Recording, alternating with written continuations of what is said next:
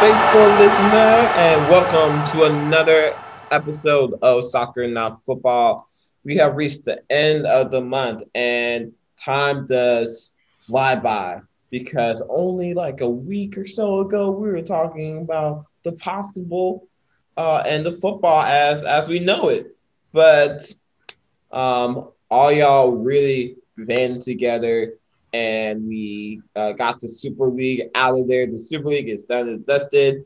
Um, it all started with Chelsea um, pulling out, and then the dominoes just kept falling.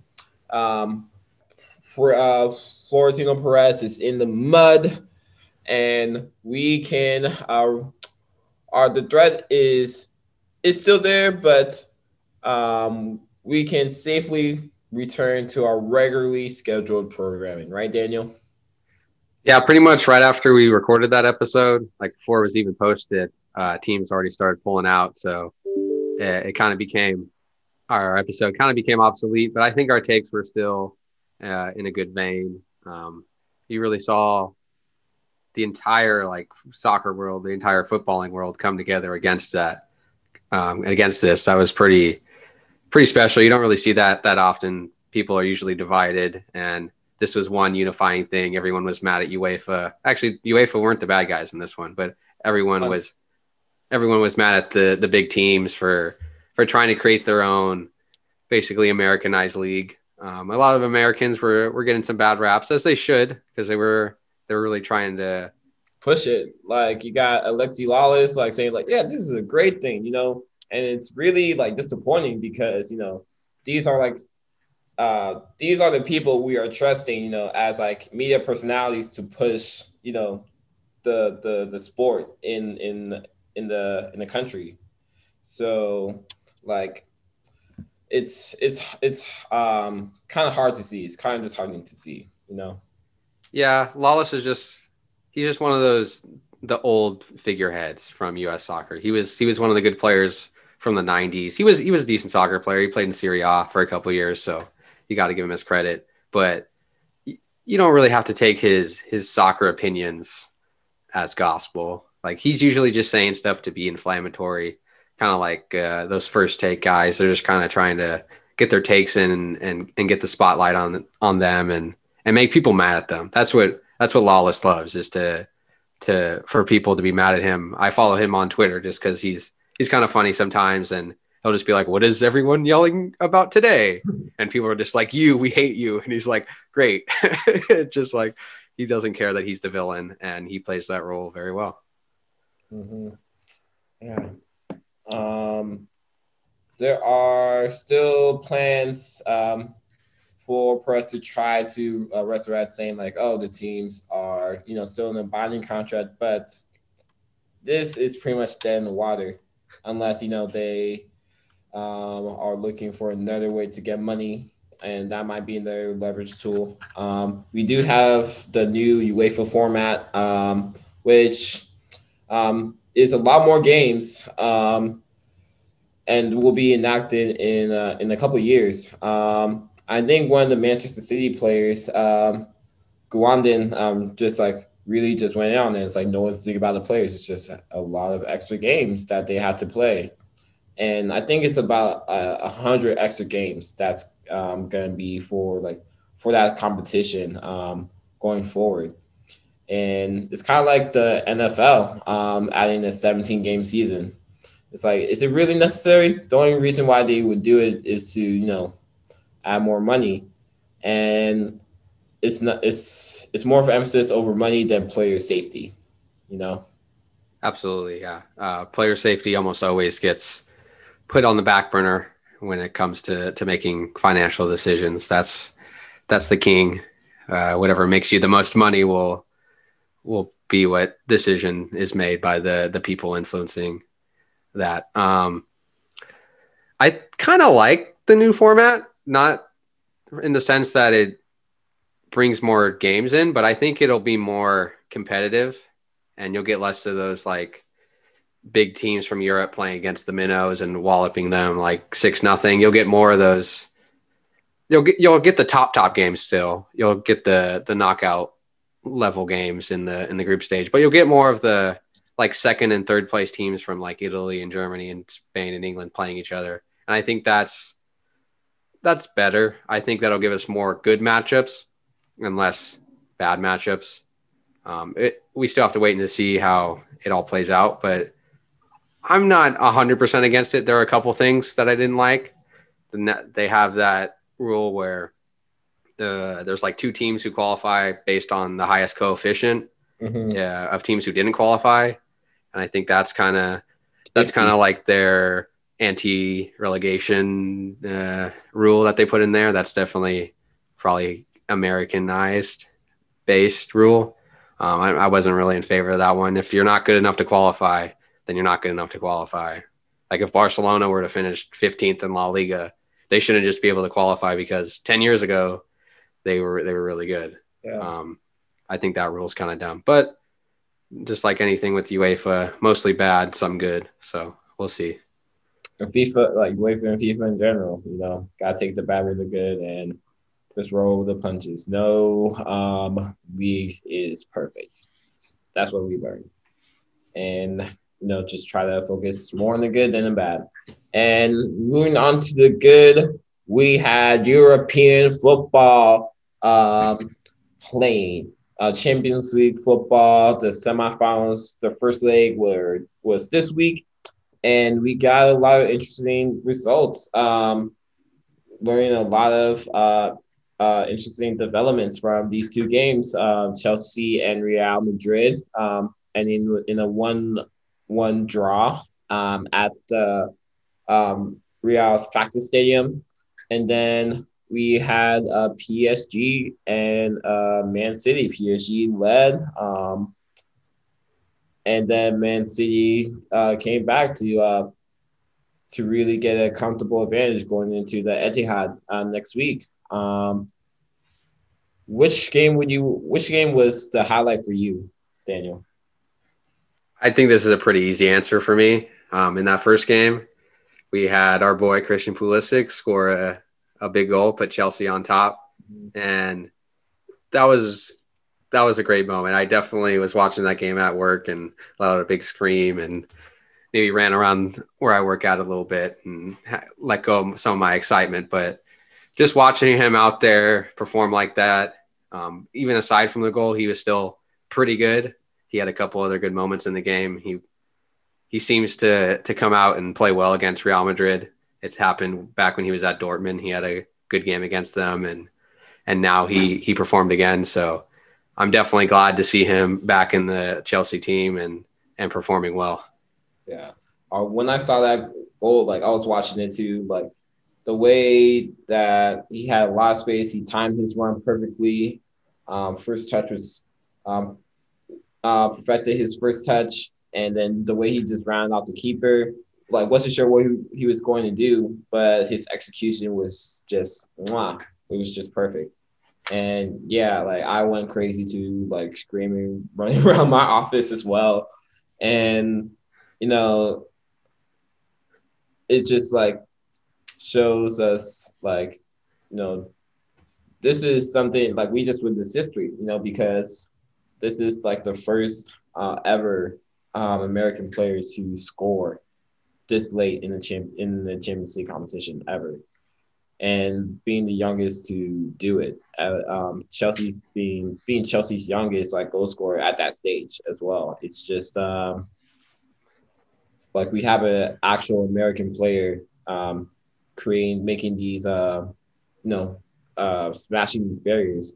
And who else? Who else than the one who really just started that blueprint for for everyone? You know, um, you know, Christian Pulisic continues to um, set the tone of how far American soccer can go. And, you know, um, not to just mention like, you know, his overall game, um, he has had a great resurgence um, with uh, Tuchel and just like coming back in his own, like coming back from the international break, he's just been um, been really finding his form and really heating up and it shows like how many teams are um, realizing that. You know, he was fouled a whopping 11 times against Porto.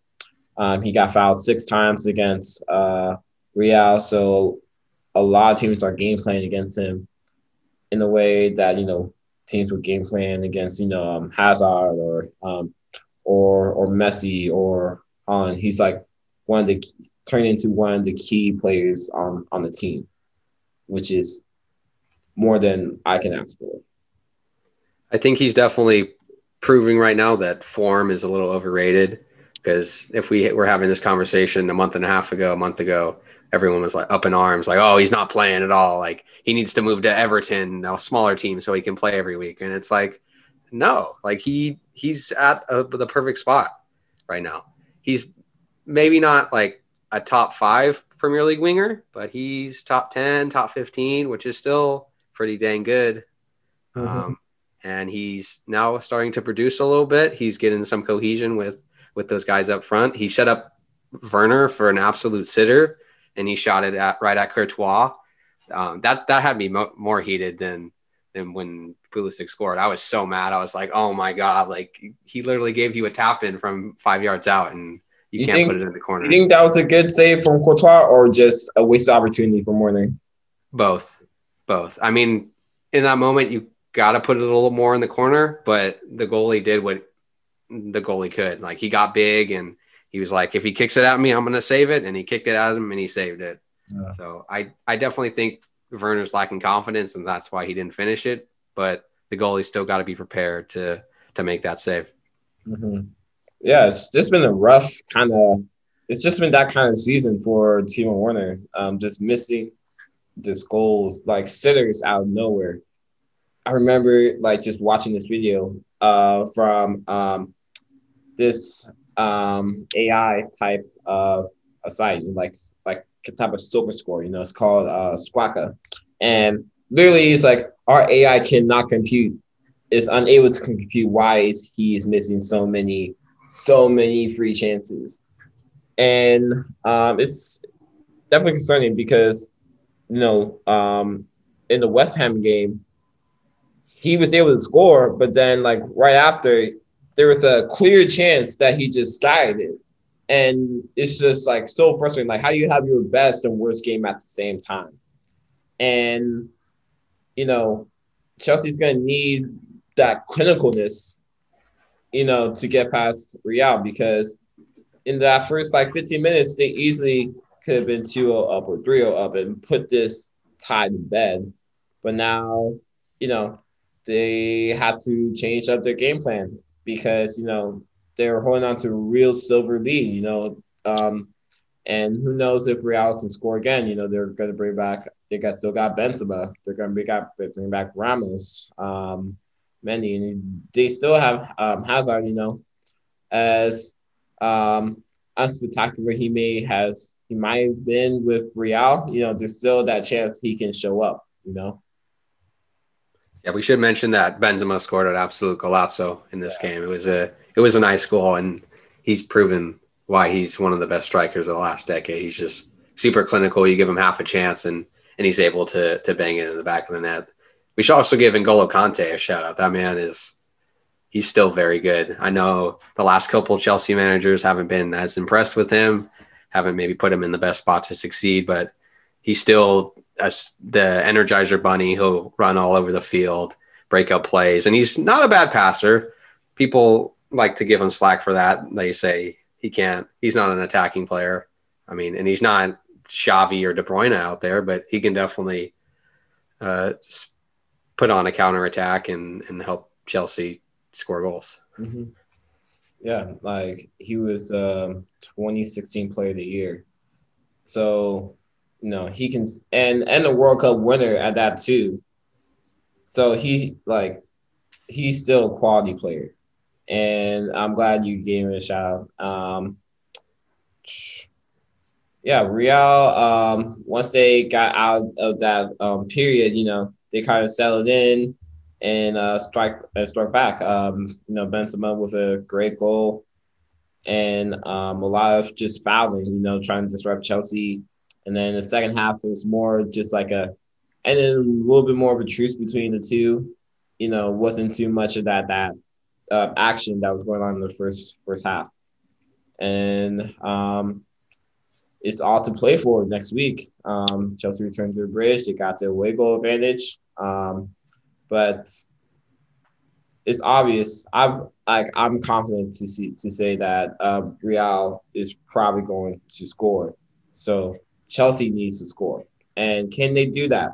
Um, we've been having trouble. We've been having trouble doing that. Um, then just like getting us to scrape by, and will it be enough?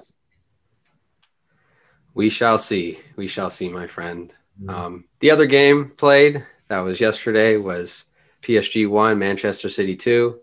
Uh, PSG struck first. Marquinhos scored a goal in the, the 15th minute. Then in the second half, Kevin De Bruyne put in a cross that found its way past Keylor Navas for a goal. And then Riyad Mahrez scored a goal through the wall. Um, that was not great defensive setup there by PSG. Um, they really, I don't want to say gifted Manchester City two goals, but they definitely gave up two soft goals there to to turn the tie on its head. And now they find themselves in a place where they need to go to the Etihad and score two goals. Yeah. Um, yeah, um, not much I can say. I saw that live. You know, just really just shocked about the the, the quality of goals that uh, PSG um, let in, especially with a, a goalkeeper of uh, Knox's quality. And um, you know, people say that Man City is a you know it's a weak team. Like Man City has, you know, it's going to have star power, and you always got to prepare for that. You got De Bruyne, you got um, you got Foden, you got Sterling, um, you got Cancelo, you got Dias, who had who was an absolute rock. Um, you know, just stopping Mbappe in his tracks. You know, limiting Neymar as well, and um, and Pep knows how to show up in in um in a stage like this against uh Pochettino, who, you know, I don't know if you saw this the Spurs game on Sunday and thought like, yeah, I should do that. yeah. Yeah, I think Manchester City were kind of like a boa constrictor here. In, in that second half, they just got tighter and tighter to PSG, give them less space, less time they started pressing up the field higher and were able to to transition more. And I think it was just kind of kind of death by I don't even know what the words are, but just they were doing it so much. PSG eventually broke, and they were able to to break through them twice, yeah. and and now they sit on on top of the tie. I thought uh, I thought De Bruyne was still pretty good in this game. He was he was playing as kind of the the false nine. They played without a striker, um, and he didn't do too much in that first half, but in that second half, he he really was was the anchor for Man City, and and hopefully he can uh, get his first chance at a, a, UCL final. I know he's been close a couple times, and he's been one of the the better players over these last five six years, and he hasn't had a chance to to shine on a on a big stage like that. So I, it'll be interesting to see if he can come up big again and and lead them to a final. Mm-hmm. Yeah, I was really surprised. Um, I thought really thought Man City could have scored, you know, um, more goals because PSG were, were holding on for dear life after um, that uh, um, that red card um, to one of their players, um, Isidre uh. Um, it was a straight red at Mar at at Guangdon, and it just showed like it was only a 10 minute period where they're up leading, they're leading by one goal, and then then being down a goal and losing the player. Only only 10 minutes just shows like how much like uh things can turn on on your head. Quick prediction, who's gonna make the final? I am still sticking to my original prediction. It's gonna be Chelsea uh Paris final. Interesting. Okay. Okay. I, I'm kind of more on board with the Chelsea pick at this point. I I think it's going to be very tough for for Paris to turn it over. But so far this Champions League, they've played much better on the road than they have at home. They beat Barca four to one. They beat Bayern three to two. So maybe they go to the Etihad and and win two 0 and that'll see them through to the final. Maybe they can redeem themselves for for last year's failure. Mm-hmm. Yeah, they could run it back, but that's not going to happen because you know we're gonna win the FA Cup and we're gonna win the Champions League. So twenty. Oh, okay, you get, uh, get, 2012 get, repeat.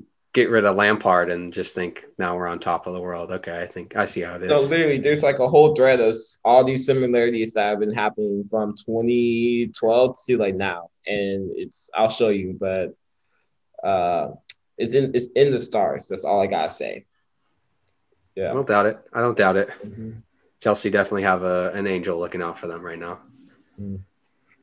All right, and then we also have uh, Europa League action semifinals. Um, you had uh, Villarreal and Arsenal, and you know Arsenal going to Arsenal, um, losing two one um, to their old boss, uh, Unai Emery, and um, yeah, I think uh, you know you can Arsenal still going to Arsenal. That's all I gotta say about that. I, I looked at the team sheet and I was very surprised to not see a striker start the game for Arsenal. Neither Lacazette nor Aubameyang was in the starting lineup. I think they started Smith Rowe up top. Um, I'm not really sure why, what his reasoning is for for mixing it up like that. I don't think in a in a semifinal game, especially away from home, you you do that.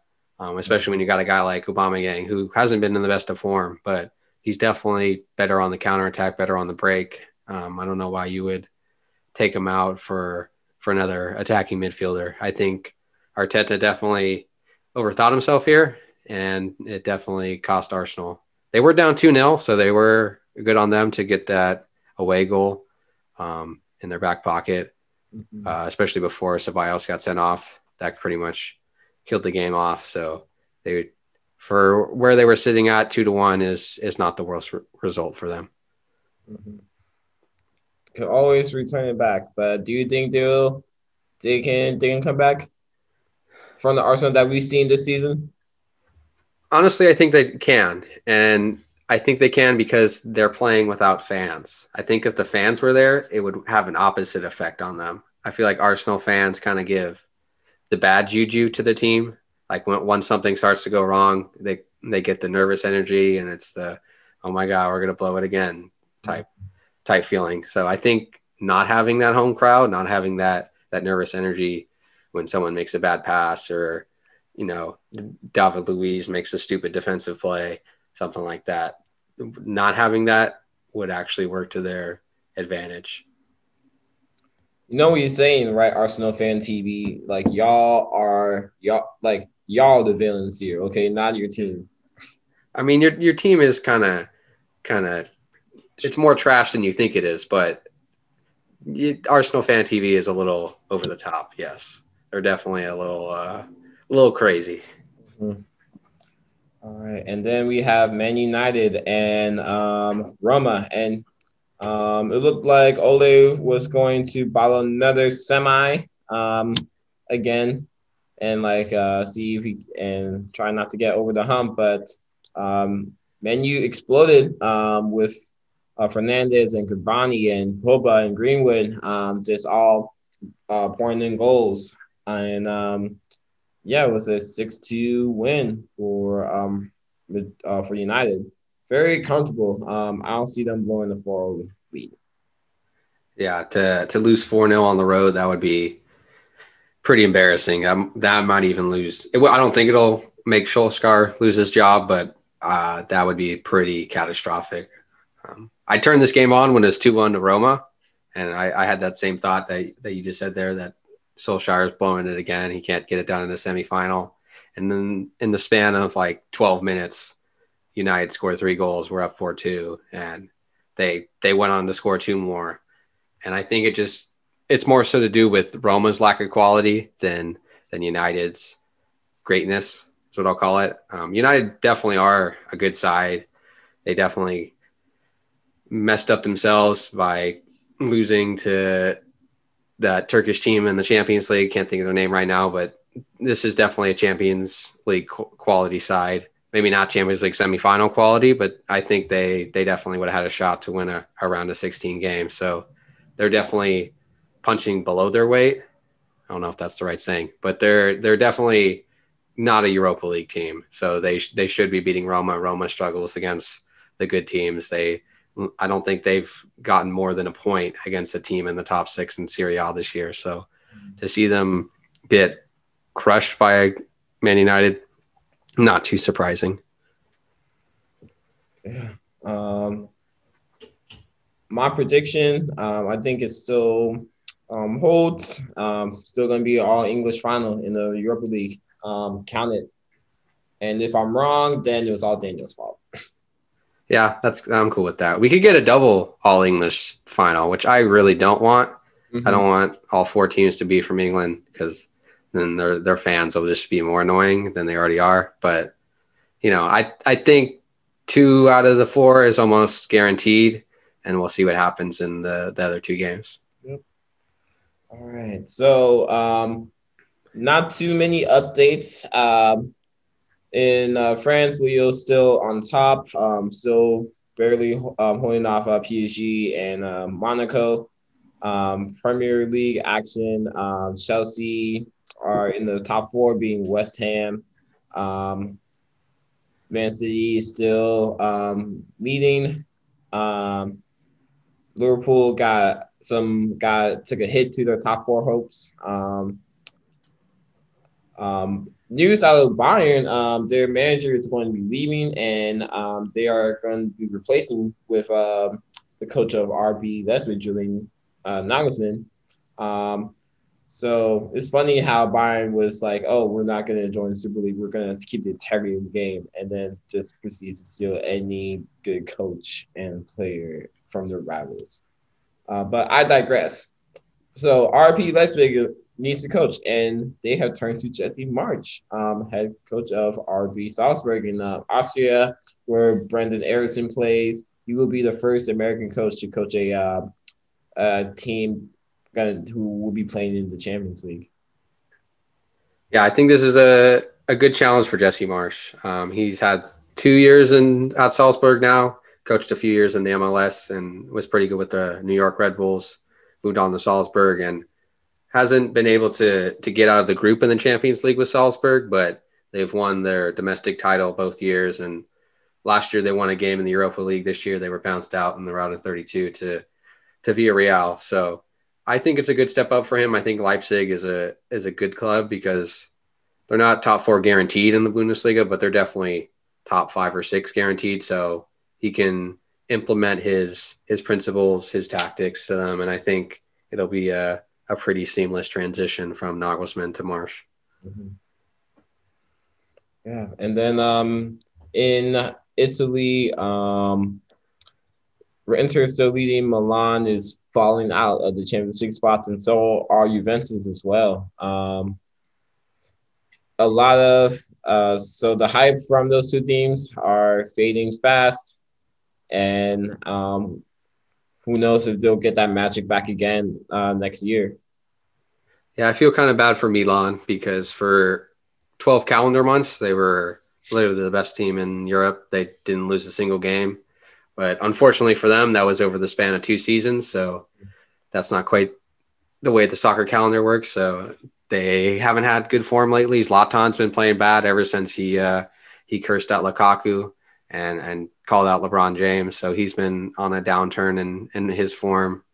Um, it'll be interesting to see if they can find their way uh, find their way back in the top four because Napoli are right there. Atalanta, I don't think are going anywhere, and you got Juve, who who everyone seems to think is is going to make their way back. Um, Italy's looking pretty fun right now. Even Lazio, they just beat Milan last week, and they got a game in hand. If they can win some of their last few games, who knows? That we know who's going to win the league. Inter are like 13 points up now. They're not going to blow that, but the race for top four, it's it's just heating up right now. Mm-hmm. And we have another fun race going on. Um, something we thought that was going to be pretty straightforward. Um, we got La Liga um, going into the weekend. We had Atletico leading, um, and then Real right behind them, Barca behind them as well, within uh, two points. And we started off with a serial tie against uh, uh, Chapate um, against Real. So one game down. And then we had a um, loss from Atletico Madrid um, a 2 1 loss by the team called, let's see. I think they lost to Athletic Club. Yeah, Athletic Club. And it gave Barcelona the opportunity yesterday to go, you know, to to top the league ahead of their um ahead of their matchup with Barcelona coming in um, coming May 8th. And things were going perfectly to plan for the first 45 minutes. And then all of a sudden, um, Osasuna started coming back, and then they were able to steal um, a win. A two, so Barcelona lost 2 1 um, to uh, Granada. And we are right back where we started. Um, Real, uh, Atletico still on top.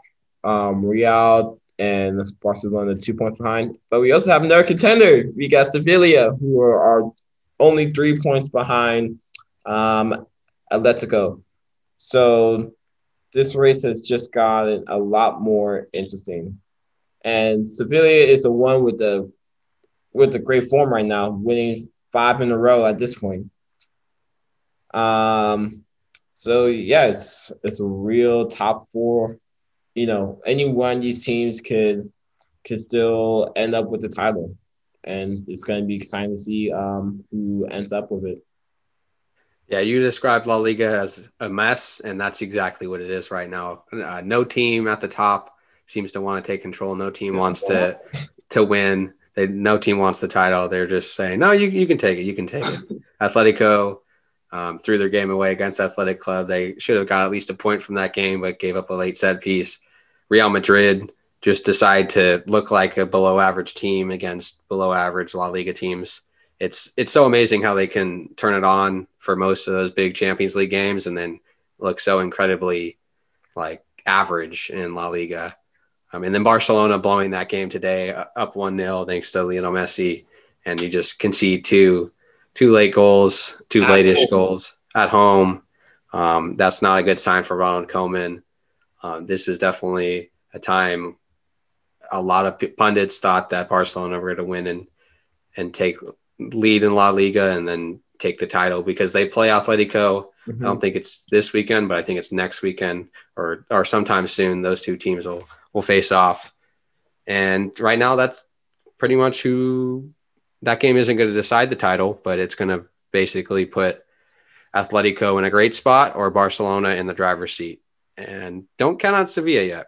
Sevilla haven't been there for much of the season. They've kind of been a little further back, especially when Atletico were, were flying high, but they find themselves three points back. And the way these top three teams are playing right now, I would not count them out. They they don't have anything to lose. They basically have fourth place secured. I think they after this next game they will have fourth place secured. So why not go for it, Sevilla? You never, you know, this might be your your one chance to win La Liga. Go for it. You do play Real the same weekend as Atletico and um and Barca. So they tie and they beat Sevilla, then they right it. They're right in it. They're right in it. And you know, never thought I'll be saying La Liga winner Sevilla, but I'm all for it now.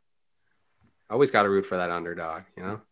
Real and Barca try to join the Super League. They always win, you know. Oh, I guess Atletico try to join the oh, Super yeah. League too. So you know that, that's that's all root for Sevilla. Let, let the little guys win every once in a while. Mm-hmm. I think we uh, we should mention that Zach Steffen played in the uh, EFL Cup final for for Manchester City versus Tottenham. They got a one 0 win. He wasn't asked to do very much. I think Tottenham had uh, 0.05 xg expected goals, which basically means they were not good on offense. Um, he was asked to make one save, and that one save was actually really good. Lo Celso sending a ball from like 25 yards out, curling ball, and he made a really good diving save on that. The more I, I watched that replay, the more I was really impressed on his his ability to get to that ball because it looked a little nonchalant and looked a little far out, but it was a it was a well placed ball, well driven ball, and some keepers let that go by them, and then Spurs are up one 0 and maybe Man City don't get that late goal. And since you're the goalie, you get all the blame. But he made one good save and was kind of a non-factor, which I'm sure Pep was was happy about. yeah, if you don't have to do too much, then you know that's a good um, job in your book and end up with his very first trophy um, and really cementing himself as you know the the um, as a backup um, for such a um, good club, such a club with a club like uh, Manchester City, you know, who have you know their number one in everything. Um, I don't think he is up to that level of you know like potentially replacing him, um, but his appearances in the cups uh, in the cup um, competitions have been um, have been promising, be very promising and hopefully, you know, um, another club might take notice and might get more starring action um, in the in the future, because you know he is our number one, um, for better or for worse. Yeah, I think he definitely deserved this trophy too, um, mostly because he's played all the the cup games. Uh, Pep kind of let him play, I think, all the FA Cup games and all the Carabao Cup games. So it was it was his tournament to lose, and he he didn't lose it. Um, I I kind of would like for him to stay at Man City for for maybe another year. I wouldn't I wouldn't hate that. I know you want your players to play, you want them to start, but just practicing under Pep Guardiola day in day out, getting that experience playing against those players, that level is one of the best levels in the world. So even if he's not the the starting goalkeeper uh, most days, I think it's it's good for his mentality. It's good for his practice to to get those reps. Because goalies are a little bit different than outfield players. They don't need to to play all the time. I mean, I know nothing replicates game experience, but I don't I don't hate seeing him behind uh, Ederson for another season. If it happened for another two three seasons, maybe then you start asking questions like you got to be a little more ambitious. You want to got to want to play every week, but right now I think he's in a good spot. Um, he he plays occasionally. He you know he's not stuck on the bench the whole season, so I think I could see him doing this for another season. And then um, we have Mark McKenzie winning with um, with Genk uh, in the Belgian Cup final, um, and had a starring role in that as well. Yeah, good good to see McKenzie get some get some PT out in uh, Belgium. I know his transition's been a little rough. Um, I wouldn't even call it super rough. He just has been adapting to a new league, and that's what happens with young players. Sometimes they don't always go there and, and start every game like Brendan Aaronson. Um, sometimes you got to go through trials and tribulations. You got to work your way up. Um, McKenzie's still young. He's still only 21, and he's a center back. So that transition is definitely a little more difficult than attacking players. I feel like. I feel like to be a, a good defender takes a little bit a little bit of time. Um, but I still I still have lots of hope for McKenzie. Maybe not so much hope for for this cycle. I don't know if he'll be able to break in and be a starter by World Cup qualifiers in September. But I think for the long term, he he'll find himself at uh, a big five league club, maybe playing Europa League, and I think that'll be where his level's at. And then uh, we got Daryl Dike news. Um, he has had his contract extended um, with Barnsley until the end of the um, to the championship playoffs. So definitely promising he's not going to come back to MLS. He's not going to come back to Orlando City um, until then. But we will see um, how this uh, that cycle um, how that turns out. There's still plenty of football to be played. Um, Barnsley are currently at top, uh, still in the Champions League playoffs. Um, as of now, um, we'll, uh, very, very comfortable, uh, in fact. So um, don't see um, only about like eight points atop. Um, so I feel comfortable saying, you know, we will be seeing Daryl Dike in the in the championship playoffs.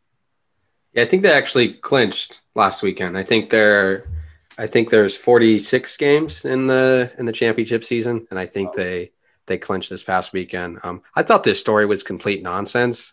Like, why would Orlando City call him back before his two potentially three biggest games? Like, that would just be the dumbest move ever. Like, it's not good for the player. First of all, it's not good for his loan team. Like, he's been their star, brought them from like 14th in the table to sixth Um, and three, it's not really like beneficial to you. It's not like they really need Daryl Dike right now. They have a couple of strikers on their team, not as good as Daryl Dike, but they got some players who can play in those positions. And like you want to bring him back for a regular season game against like DC United. Like I think him playing in the championship playoffs with the potential to go to the Premier League is a much bigger uh, platform than playing any game in MLS. Mm-hmm. If you if they're talking about selling him for 15, 20, 25 million, whatever the sum of money will end up being, like why would you bring him back? Yeah. Let him let him be over there, let him play and maybe he gets Barnsley to a, a final in the playoff. Maybe he gets them to the Premier League. Mm-hmm. And if you would call him back, you would take that away for for regular season MLS games. That would be if I was an Orlando City fan, I would have rioted. I didn't know like that was actual conversation. Like that's just not, you know, that's just not smart business. And I would give MLS, you know, at least they have some competent, you know, um, ownership, which or like you know leadership. So much as I can say, you know, for certain teams, um, yeah, you gotta let him play because you know he can only increase your value because at some point do you really envision Daryl Dike coming back to Orlando City at this point? Very unlikely. I feel like some team will throw at least like 13, 15 million at them. And for an MLS team, that's crazy money. You're not going to turn that down. Like a year ago, he was playing college soccer. So it's not like they spent a ton of money, a ton of resources on him. You're going to take the the 15 million. Mm-hmm. Yeah, definitely. Well, good on him. And then um, to end it off with something a little bit fun. So Daniel is going to tell me his top five um, American players of all time. Um, since we were just reaching, you know, since we were just talking a little bit about, you know, American milestones and um, American uh, players just making history. Uh, we want to see, you know, we want to talk about who's who has already made history, who has already cemented their place in American soccer. And uh, so Daniel will tell me his top five, and I will see if you know there he is accurate or he is dead wrong. So, oh, this is this is the perfect list right here. This is the the Bible, the Ten Commandments. This is this is the best list ever made. Um, yeah, this kind of just spurred up because uh, Christian Pulisic performing in the Champions League. We've never really had one player at that level before, so it's just kind of interesting to see. Um, at number five, I got DaMarcus Beasley. Um, he played in four World Cups for the U.S. Um, he played at PSV Eindhoven. He was the other American to play in a Champions League semifinal. Most people don't know that just because early in his career he was playing at PSV. I think it was like 2005, 2006, one of those seasons. And he was just an all around good player. Um, he reinvented himself later in his career. Early in his career, he was more of an attacking winger, like a left mid, but then he transformed into a left back, played there under Jurgen Klinsmann, and all around was just a, a, solid pro for for 15 years. Had a had a decent European career. Came back to MLS, played well there, and and yeah. So Bees is number five on my list. I should say that this list is kind of just a combo of uh, club career and accomplishments with the USMNT. So those are kind of like both weighted the same. There was no like formula I did. I just kind of picked my my five favorite five five best players. At number four, we got Timmy Howard, um, goalkeeping legend. Had that great game against Belgium in the World Cup. Uh, played only two World Cups for us, but he was probably our best player for definitely our most well known player, playing all those years at Everton. Uh, broke in at Manchester United, and was just another lineage in the, in the line of good American goalkeepers. We've had a few of those. Those have mostly been our good players because you don't really need super technical skills to be a good goalie. Um, I'm not trying to demean goalies, but you don't need to be like super great with your feet. You don't need to be super quick. You just need to have a certain set of skills, and more Americans seem to have those skills. Um, this one might be a little controversial here, but at number three, I got Landon Donovan. Um, I think most people know who who Landon Donovan. He was kind of the the face of MLS for for a decade. Um, he has the ML, MVP MLS MVP trophy named after him. Definitely scored probably the biggest World Cup goal in recent memory against Algeria. scoring that 91st, 92nd minute winner. It was just an all around good player. He produced in CONCACAF, produced in MLS. Um, wasn't the flashiest. I would have liked to seen him play more in Europe. He had that one short loan spell at Everton, played pretty well, but maybe that was just a mirage. Never know. Number two, I got Christian Pulisic. I know he's still only 21, 22 years old, but what he's done in his young career so far has not happened. He's already our uh, leading scorer in Champions League, our most played player in Champions League. In his one World Cup qualifying cycle so far, he he produced. He was our best player at 18 years old, and almost brought us to a World Cup. Wasn't able to, and his career is just getting started. So I I think if he had done a little bit more with the U.S., if he maybe made a World Cup and scored a World Cup goal, I would have put him number one. But as of right now, how things stand, I put him at number two. Um, I'll give an honorable mention to Eddie Pope. He was a, a, great center back in the, the 90s and early 2000s. Played at three World Cups. Was uh, the initial MLS uh, champion. He played on that first DC United team. Scored the winning goal in the final, actually, in the in extra time. So Eddie Pope, legend. If you don't know who Eddie Pope is, he's a he's a great guy, great player. All right, and the moment everyone's been waiting for, number one. I think you can kind of process of elimination if you know anything about U.S. men's soccer. Clint Dempsey, he's the he's the number one best player of all time, just because of how much he produced in Europe, scoring uh, double digit goals at Fulham for multiple years. Had one season at Tottenham, came back to the MLS, produced an MLS, and he scored at three different World Cups for us. I don't think we've ever had a player do that. Um, he maybe not the the prettiest of goals, wasn't the prettiest of players, but definitely that rugged American style. And he was really the first great player before Americans knew what great players were. So, so that's my list. What do you think, Della? I like it. I like it. I would change up the order a little bit. I think it's too soon for Pulisic to be top two of all time. Um, I will put him as like top five. Um, and then um, I would move up Donovan to top two, um, just because of just like the two, just like the great moments that like his moment against Algeria had is. I feel like that's been a defining experience for you know U.S. men's soccer at this point. That's the high point. Um, I will also have Howard as third. Um, again, like his moment against Belgium, you know, I felt like that was another turning point as well, and just having a really stellar career with. Um, now thinking about it, I might have Howard second. I might have Howard second. We'll we'll see. Um, but right now I want to keep him third because right now I'm thinking about late um, end of career Howard, and that was that was not fun. Um, and then I really appreciate you giving a shout out to Beasley. I'll also do like an honorable mention to Brian McBride um, and his goals against um, his goals against Portugal and Mexico and take us taking us to the highest level we've been in in like 70 years. Um, and um, don't want and want to just highlight some of the old old heads. Um, so, and of course, I feel like Dempsey has been our greatest player ever. Um, so yeah, I'll go Dempsey, Donovan, Howard, Beasley, and Pulisic. I think I just put Pulisic ahead of Donovan because I kind of kind of dislike Donovan. I don't know. I think he's kind of a square.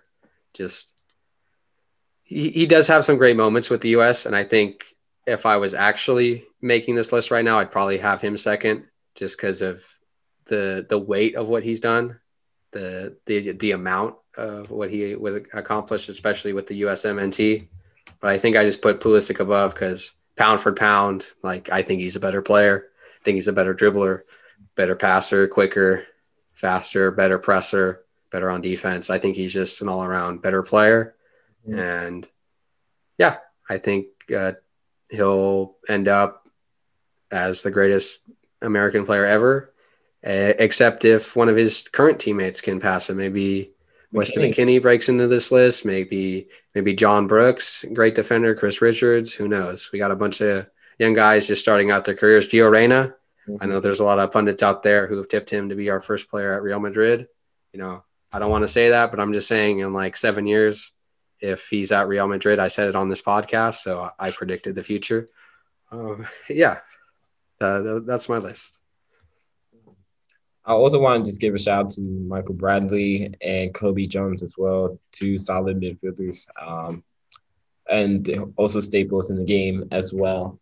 And um, really interesting, like you know, talking about the future, talking about the present. We always have to go back to the past because you know that's where all the roots came. You know, that's how interest got got drawn in the first place. You know, when um, you know, when we were last place in the 1998 World Cup, or you know, like those moments when um, we hosted the World Cup in 1994, and um, you know, making the quarterfinals, and then you know, not making out the group stage in 26.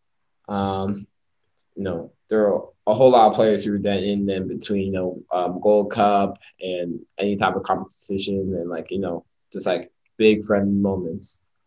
Um, and so this was this was fun to um, go over, and um, you know, anything is so subjective. Um, so you know, for whoever who's listening who is a big U.S. fan, um, like even um, like in general, you know, we want take general. Like we can definitely add like you know players like Abby Wambach or Carli Lloyd or like you know Alex Morgan in this list as well, because their resumes have you know, can easily succeed some of these guys right here.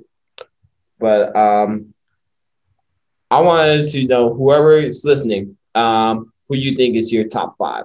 And um, when we post it, um, make sure to just uh, reply under our feeds, um, Soccer Not Football on Instagram or Twitter.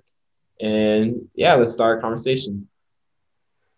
Going back to Michael Bradley just for a second, I was literally thinking about this last night because I've kind of thought Michael Bradley's been a bum, just especially the last few years of his career coming back to MLS, not qualifying for the World Cup. But if you look at his USMNT moments, he scored a brace against Mexico in a World Cup qualifying game, in a Dos a Cero game.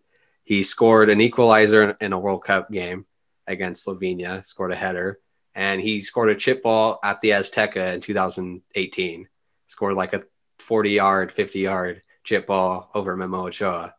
And those are just like three really great moments for Michael Bradley. Um, maybe he didn't have the the long solid career, but he his peak moments are are really good. So I know he gets a lot of crap from people. I know like I give him some crap too. I don't really want him on the current team, but for what he did for for the U.S. for for those few years, he definitely deserves more praise than he gets. Mm-hmm even Jozy, you know, like, you know, he's been reliable to us and he was, you know, our number one for for a long while. And, you know, um, even with his frustrations, even, you know, even knowing like, you know, he might you know, he might not be his best anymore. And we have like better strikers um, at this point. Um, there's still a lot of moments that he brought for us in the um, for the national team. And um, can't and that can't be uh, forgotten. All right, before we let you go, MLS game of the week. Um, this weekend, I, I, suggest you check out Philadelphia NYCFC. Um, don't check out NYCFC; they're not very good. That was for you, Nick. But I think Philadelphia are a pretty dang good team. They they just won three 0 against Atlanta and CCL. The way they play is just fun, exciting.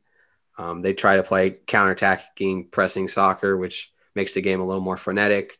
And I just think they're they're a fun, exciting team. Uh, check them out. All right. Well, thank you as always. Um, we will return in a couple weeks, see who will make the Champions League final, who will win La Liga, and everything in uh, between. Oh yeah, there's one more thing I forgot. Uh, Mourinho got fired.